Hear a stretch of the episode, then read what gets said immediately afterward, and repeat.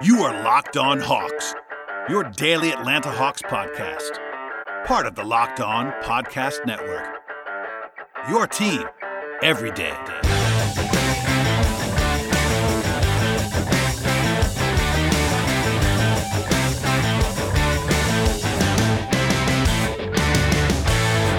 Hello, friends. Welcome to episode 952 of the Locked On Hawks podcast. I am your host, Brad Rowland, coming to you on a Thursday evening, and today's show is brought to you by Michelob Ultra. Are you happy because you win, or do you win because you're happy? At only 2.6 carbs and 95 calories, it's only worth it if you enjoy it. Stay tuned for the Michelob Ultra Player of the Week coming up later in the episode. Today's podcast will focus on what became a 116 to 93 win for the Hawks at the expense of the Oklahoma City Thunder, the seventh straight victory for Atlanta, and now they're now above 500 for the first time since late January at 21 and 20 on one hand, this is a game the Hawks are supposed to win. On the other hand, they cruised the entire way. They dominated from the opening tip, and that's what you want to see. That's a very encouraging data point for this Hawks team, and uh, lots of positivity to discuss as a result. You may remember that three weeks ago or so, the Hawks did lose in Oklahoma City to a similar Thunder team in that spot. That was a game best known for the jersey debacle in the first half, which both teams were wearing the same color.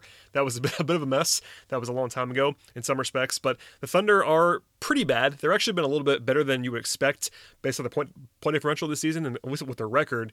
But the Thunder are third worst in the league in offense coming into the night. That definitely showed up in this spot. They were pretty shaky, but the Hawks did score kind of at will the entire way, which is encouraging.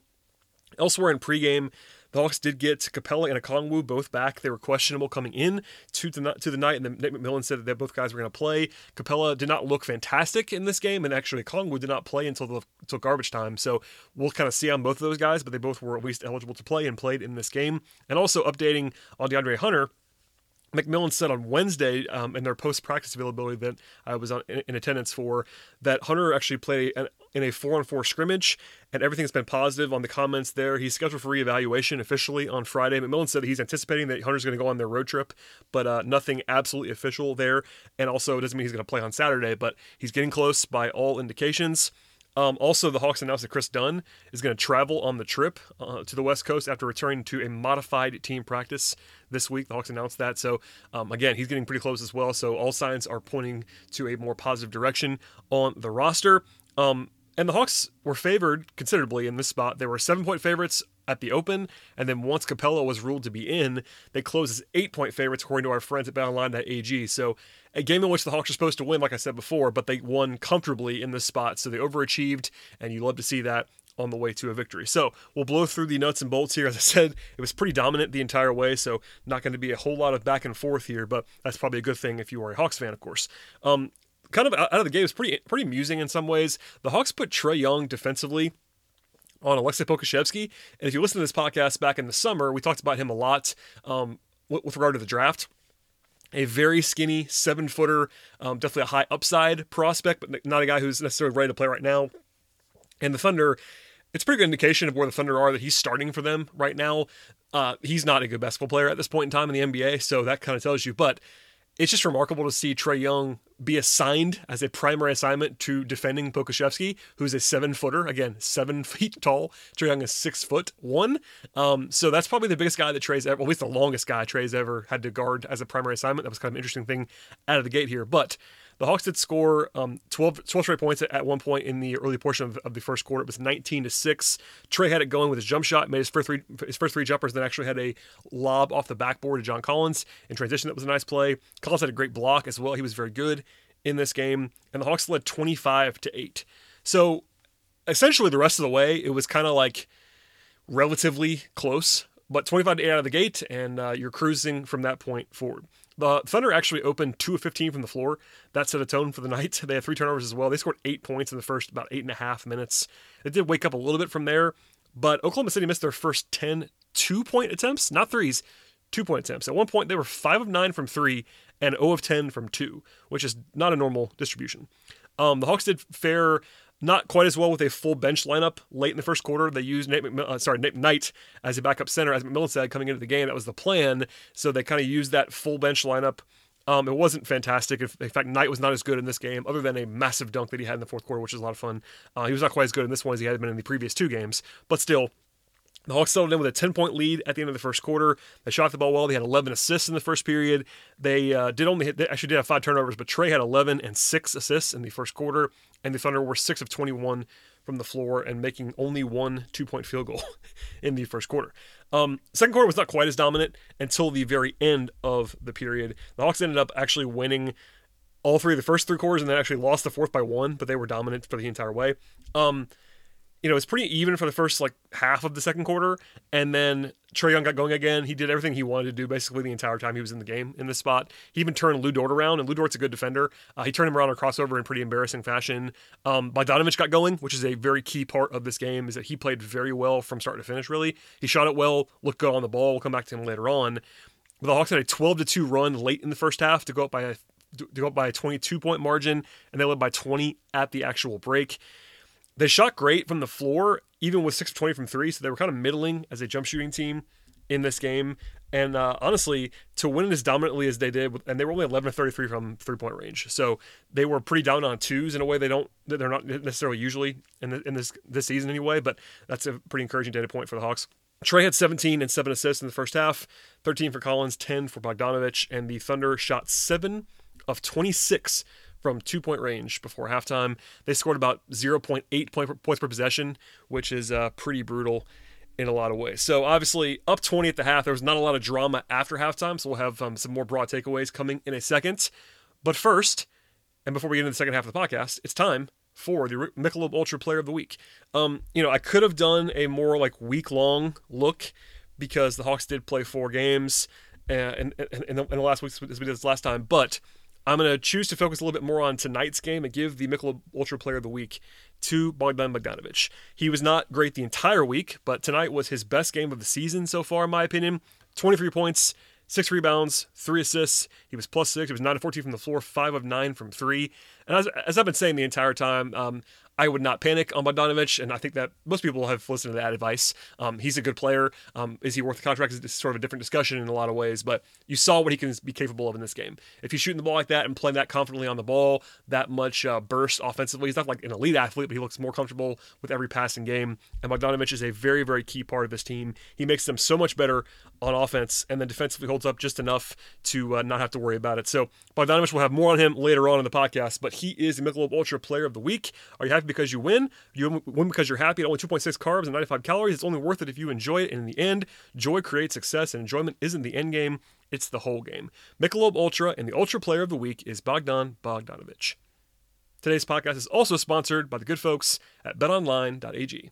BetOnline is still the fastest and the easiest way to bet on all of your sports action. And here in March, football is behind us, but the NBA, the NHL, and of course, it is the time of year for college basketball. All those sports and many more are in full swing. That also includes sports like tennis and golf and auto racing. And anywhere you turn, you can find a sport to check out at betonline.ag. And BetOnline even covers awards. They have, they have TV shows, they have reality TV betting, they have entertainment betting. They also have the real time updated odds and props on almost anything anything you can imagine. So plenty of options to dig into. Even if you don't love um, wagering on full games, the options are endless at BetOnline. They also have you covered for all the news and the scores and the odds to kind of inform your viewing. It's the best way to place your bets, and it's free to sign up. Head to the website right now, or use a mobile device to sign up today and receive your 50% welcome bonus on your first deposit. That is a 50% welcome bonus on your first deposit with BetOnline.ag if you use the promo code Locked On. One more time, that is 50% extra cash for you on your first deposit if you use the promo code Locked On. Bet online, your online sportsbook experts. All right, after halftime, the Hawks led by 24 in a pretty big hurry. Uh, Trae Young had 23 points and 8 assists in his first 20 minutes of play. That was pretty dominant. I know his numbers didn't look that much better than that for the rest of the game because he ended up sitting for the final 15 plus minutes because they could. Uh, that's a good idea when you're winning to dominate, especially when you're about to go on a long trip to get some rest for Trae. That was a good idea. But he was awesome, probably even better than the numbers indicate in this game. There was one like small run by the Thunder. They went on a 7-0 run in the third to cut the lead to 16. Uh, it was probably still over at that point, but at least um, I will say Shai Gilgeous-Alexander had a really bad game in this spot for him, at least in the first half. He settled in after halftime and ended up scoring 19 points. He was really bad in the first half, but he he was responsible for that for a lot of that push that the Thunder made in the third quarter. But the Hawks did retaliate pretty quickly with a 12 to 2 run of their own to go up by 27, and that was really when the game actually ended. Bogdanovich had 21 points in the first three quarters, and the Hawks led by 24 at the end of the third. Um, the fourth was largely uneventful, no real charge from the Thunder at any point in time. Um, it was basically between like 18 and 25 for the entire fourth quarter. There was a massive dunk that I alluded to earlier by, by Nathan Knight, in which uh, uh, the, the Hawks bench, in, in, particular Collins and Huerter, were caught celebrating uh, by the TV cameras. That was a fun one. Nate Knight can jump, as we've all seen in the recent in, re, in the recent past. So that was a fun one, and I'm sure you've seen the highlight. But if you haven't looked at look up that one, that was a fun throwdown from Knight. They went to a pretty hilarious lineup. They finally cleared the bench at the very very end of the game and had Knight playing with Okongwu and Fernando in the front court. So Knight, I guess, was the three at that point. It didn't matter. It was total garbage time, but kind of a funny thing to go look up and see at the end. As I said, Trae sat for the 15, 15 and a half minutes or so. Capela set the final nine minutes. That's pretty nice to have at the end of a uh, mini homestand, followed by the long road trip. And as a team, the Hawks' offensive numbers are really good in this game. The only thing that you can point to um, for part of it was the turnovers were too many, but even then they settled down late, only had 14, which is not a terrible number. They shot 67% on twos for the game. That tells you how dominant they were around the rim. They outscored the Thunder in the paint by 12 points. They shot um, not great from three, but not terrible either, 11, 11 to 33. 27 assists in a slow paced game is a lot. They ended up scoring about 1.19 points per possession, which isn't like out of this world good, but it's plenty good. It's like, you know, that's an elite figure for a full season. So you'll take that all day long. And then defensively, you know, the numbers are good. I think the Hawks did play well defensively. I have to point out the Thunder are really bad offensively, especially when Shai is not like superhuman. Um, they were coming into the game third and off, third worst in offense. And in this spot, you know, no George Hill in this game, no Darius Bazley.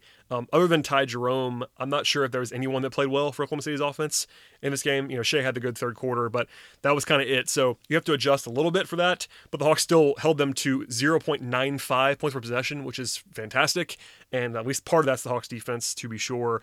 And the Thunder were 25 of, no, sorry, 21 of 60 on twos, which is 35 ish percent yeah, that'll tell you how bad they were on that end of the floor. So, uh, in the end, a dominant win for the Hawks. Quite obviously, we'll have much, much more on it in the uh, in the coming minutes, but uh, we'll we'll just kind of leave that there for now. Oh, yeah, I do I do want to say one more thing, broadly speaking, about this run before we turn it over to the uh, end of the podcast.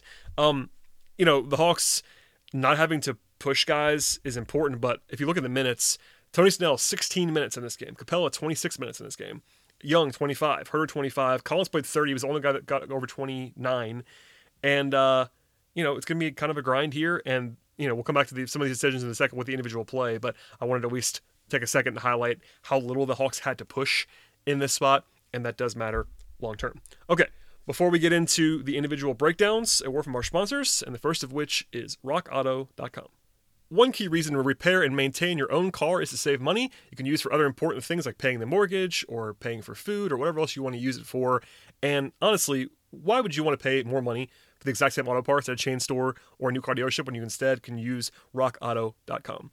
RockAuto.com is a family business serving auto parts customers online for 20 years. Go to RockAuto.com to shop for auto and body parts from hundreds of manufacturers. They have everything you need from engine control modules and brake pads to tail lamps, motor oil, and even new carpet, whether it's for your classic car or your daily driver. Get everything you need, just a few easy clicks delivered directly to your door. And best of all, prices at RockAuto.com are always low and they're always the same for pros and do it yourselfers, so why spend twice as much for the exact same parts? Go to rockauto.com right now and see all the parts available for your car or your truck. When you get there, you want to write locked on in their How Did You Hear About Us box so they know that we sent you to them. Amazing selection, reliable low prices, all the parts your car will ever need. RockAuto.com. Today's show is also sponsored by the good folks at Built Bar. It is Built Bar Madness here in the month of March, and for a long time I've been telling you about the best tasting protein bar on the market and quite honestly, the best tasting protein bar ever. Built Bar is low calorie, it's low sugar, high protein, high fiber, and it tastes absolutely fantastic. It also has 100% chocolate on all of the bars, and now it is time to find out which Built Bar is the absolute best because Built Bar Madness allows you to vote on some of the action. The entire bracket is available at builtbar.com or check out the page on Twitter at built underscore bar. And there's all, all kinds of matchups to vote on. Right now, we're in the middle of the sweetest 16, which pits the 16 best flavors against one another. There are still several to vote on in the coming days, including caramel brownie against double chocolate. Coconut brownie chunk is going up against lemon almond cheesecake, one of my favorites. Also, WC birthday cake against coconut. and many, many more. So the best place to do that is to check out builtbar.com, vote for your favorites, make sure that your best options get further in the bracket as a result. And also, remember to use the promo code LOCKED15 for 15% off your next order with Built Bar. That is LOCKED15 for 15% off your next order at BuiltBar.com. And check back to see who won today's matchup and who will become the best tasting protein bar in the business. One last time, that is promo code LOCKED15 at BuiltBar.com. All right, and we'll wrap up the podcast today. It'll be obviously a short one. That's what happens when the when the Hawks cruise to such an easy victory that there aren't there isn't that much to talk about. I've been going a little bit longer this season. If you're a long time listener, you will know that. But uh, you know, even on these solo gamers, it's usually about 30 minutes. But in a game like this, where there quite literally was no drama uh, the entire way, it's a little bit easier. There were not a lot of broad takeaways, but there was some individual stuff to break down, which we'll talk about right now. Um, to the bench to start with. Uh, Mays, Goodwin, Okongwu, and Fernando only played garbage time in this spot. That isn't too surprising on any of those case accounts except for Okongwu. So we'll, we'll do this now. They, they ended up playing Knight over Okongwu in this game. Um, McMillan said that ahead of time, so it was not a surprise when it happened. Uh, people were asking me what kind of what I felt about this. I, I don't mind it in a one game sample. My only thing would be that I would not want to bury Okongwu. I think that they need to play Okongwu. Uh, and I think that potentially the Knight stuff is going a little bit overboard in some circles right now. He's definitely playing well, but in this game in particular, Knight was not fantastic. It didn't matter, quite obviously, and he had the massive dunk, so no one's going to care, and the Hawks won comfortably, so no, no impact there. But he was clearly not quite as good in this game as he was in the previous two. And uh, you know, my only take would be just don't bury the number six overall pick who you invested in and who's shown some flashes. It wasn't like a Okongwu was not flashing a little bit before he got hurt because he actually was playing much better. Um, you could certainly argue that Knight is better right now. I probably wouldn't even argue against you, but one guy is four years older than the other, and one of them's a lottery pick and all that stuff. So I wouldn't just not play a Okongwu, which happened in this game. We'll see how they attack the road trip because um, you know that they could leave it like this for a while, and I, it wouldn't bother me in the short term, but I would not like to see a scenario where Okongwu just doesn't play for a few weeks. I, did, I would not like that. So keep an eye on that to be sure. But to answer that question that I got from a couple different people, that's kind of how I feel about it in this spot. And as I said, Knight, Knight was fine. It wasn't like he was terrible. 4.3 rebounds in 12 minutes, but his first stint in particular was not not very good, and he was 0 2 on 3, which is fine. Uh, he was not detri- not terribly detrimental, detrimental, but was not as good as he was in the previous games. Solomon Hill struggled, I thought, a little bit. Um, had four turnovers, which is weird for him. A pretty, pretty low usage player. It Was one of four from three. Sorry, one of four from the floor, one of three from three. Had four rebounds, three points, but was not particularly good either. Rondo, I thought, was pretty good in this game. Eight points, four assists, two steals. Did have three turnovers, and he's had a lot of turnovers this this season. Not a huge surprise, but um, he was four four on twos, so he was attacking the rim a little bit better. Defensively, some pretty good activity from him, particularly in the first half when the game was still competitive. So I thought Rondo was a good night for him overall. Gallinari cooled off a little bit. He was probably due for one of those after being after being pretty darn hot the last few games, but had eight points in 25 minutes, uh, nine rebounds, and assist. He was 0 of 3 on threes and 3 of 6 on twos. I got to the line for 2 of 3, so it wasn't like he was terrible either, but not his absolute best. It's kind of funny because if you go if you go up and down the list, I would say, you know, obviously Young and Collins and Bogdanovich played quite well by their standards, but even then, like it wasn't like, you know, player for player the Hawks were just unconscious in this game. It just didn't uh, didn't matter very much. Um, and then finally, Bogdanovich, as we got into earlier on the player of the week segment from Michelob Ultra, um, 23 points, six rebounds, three assists. You know, he had the one game against Brooklyn, which he had 22 in the first half of the season um, before he had the injury. I think this is the best game he's played, though, in a Hawks uniform, just top to bottom. Defensively, he was in the right place at the right time. He looked kind of spry as well in this game, playing with confidence. And if that's the guy that you're getting, then it's obviously a huge win. And uh, I also got a question about the long term shooting guard spot it's not a big deal to me. I think that the Hawks are going to roll with Kevin Huerter as a starting shooting guard unless they until they don't have to anymore because they're playing so well. I don't think they're going to change anything right now. I've always kind of thought long term, um, especially like when Bogdanovich is kind of looking like himself, that he'd be the starting shooting guard. But the impact of that does not really matter much. Like for instance, in this game, like Bogdanovich played more than Huerter did. That doesn't really matter. I mean, it's back to back. Those guys are interesting pieces. They're both kind of mostly shooting guards. I think Bogdanovich can play a little bit three if they need him to. But they've used those guys sparingly together on purpose. I think this season. So.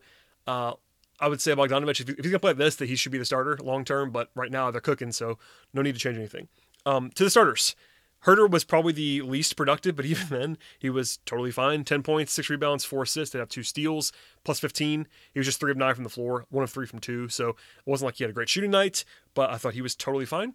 Um, Clint Capela kind of struggled. If there was one one guy to circle as like not being particularly awesome in this game, it was Capela. And again, I don't want to make too much out of it because it was one game. He had just missed a couple of games in a row, probably a little bit of rust, a little bit of rust, and he was totally fine. But eight points, eight rebounds. He missed three. uh, Sorry, he was three about three out of seven from the floor. Did not look terribly explosive. That's the one concern. You know, earlier in the season, people have almost forgot this at this point. But the first week or two of the season, there was some real concern that I was hearing, and uh, honestly, that I was seeing for Capela not looking terribly explosive and it was kind of more back to that. And I'm not sure if it's the heel issue that's been bugging him, and obviously he missed a couple games, so we'll see. But just put a pin, put a pin in that. If he looks like that again, it might be a little bit more of an eyebrow raiser. But uh, for now, not a huge impact. But he was even then, even with his mild struggles, he was still totally fine and helpful on defense.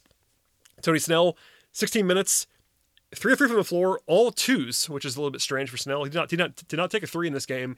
In fact, he is now, by the way, eligible in terms of uh, minutes played and shots attempted for the three point crown. Um, he's probably on that line though, so him not taking any in this game. It may be uh, concerning on that on that front, but currently he leads the league in three point shooting. He's been fantastic this season, and he was good in this game despite not taking a single three. And then the uh, the two stars were stars in this game. John Collins, 19 points in 30 minutes, 8 11 from the floor, very efficient. He had a bunch of turnaround jump shots, like they were just easy for him. Had three blocks, including at least one highlight block, and he was good defensively in this game. It was a very very solid across the board night for John. And then Trae Young, was brilliant, quite honestly. Um, it's a shame on some level that he only that he only quote unquote gets to score 23 points in this game because 23 points, nine assists, six rebounds in 25 minutes, 9 15 from the floor, two of six from three, three or four from the free throw line. A well-rounded, kind of dominant effort. I was baffled by Oklahoma City not trying to guard him a little bit differently at some point, but I guess when they're not really trying to win at the highest level, and also it was kind of out of hand by that point. But they had no plan to stop Trae Young, and it was very clear that he knew that and was going to attack them as he should. So a nice night from most guys in the Hawks lineup in this spot. Um, from here, um, the Hawks entered the night tied for sixth with the Celtics in the standings. They won here, so now they're tied for fifth at this moment with Charlotte. As I record this, the Hornets are playing in Los Angeles against the Lakers, so it is possible that they, that they win that game and go back up to fifth by themselves. But regardless, the Hawks have gone from like 12th to to five or six in a couple weeks, which is what you definitely want to see. As I stressed before, um, they're only three games I think ahead of like the 11 spot still right now. So there's a lot of flexibility there if you go to, if you go, go on a downturn. But that hot streak made a huge impact in the standings for the Hawks. And they're in great shape at this point in time. Uh, we'll look ahead briefly now to the road trip, um, beginning with the afternoon game on Saturday against the Lakers. That's a weird 3:30 tip-off time on a Saturday afternoon at Staples Center. Lakers still don't have Anthony Davis, which is definitely makes it a little bit easier to win that game. But LeBron is still LeBron. Um, it was kind of funny. McMillan got asked a few times about the road trip in the last couple days, and he used the phrase "one game at a time" to a comical degree. Uh, Nate McMillan is definitely um, a old school coach that gives you a lot of. Uh, I'm not sure if cliche is the word, but certainly a lot of phrases that you would hear a lot from coaches. So that's not even a shot at him. It's just kind of the way he is, and that's kind of the way he's always been. Um, but a lot of one game at a time references. So not not trying to think about big picture road trip stuff, but I on the podcast I will do that for you. Um, let's just say the Hawks are only going to be favored in probably two of the eight games in Las Vegas, barring injury stuff.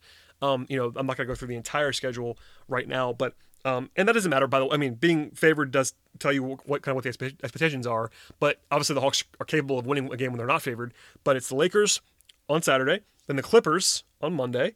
Um, then the Kings is, is the game that I think they're going to be favored in pretty clearly. It's next Wednesday, 24th. Then they go to Golden State on next Friday, the 26th. Then they go to Denver on March 28th, followed by uh, the Suns on March 30th. So those are all games that are tough. And then the Spurs and the and the Pelicans, I should say, on a back-to-back April 1st and April 2nd. Now the Pelicans game is the second easiest game on that schedule, other than the Kings, but it's the second night of a back-to-back and the eighth game of the road trip. So that's a schedule spot that you would definitely want to circle. Again, the Hawks are definitely capable especially with what they're playing right now, of beating the Lakers or beating the Clippers or beating the Nuggets or beating the Suns. But they won't be favored in those games. So people were asking what sort of a nice baseline expectation was. Um, I think it's totally fine to be optimistic and think the Hawks can go out and win five games on this road trip because they absolutely can. I don't think you can project that necessarily with what we've seen so far. Um, Atlanta is obviously red hot right now, but the schedule is what it is. So road trips are tough on the West Coast.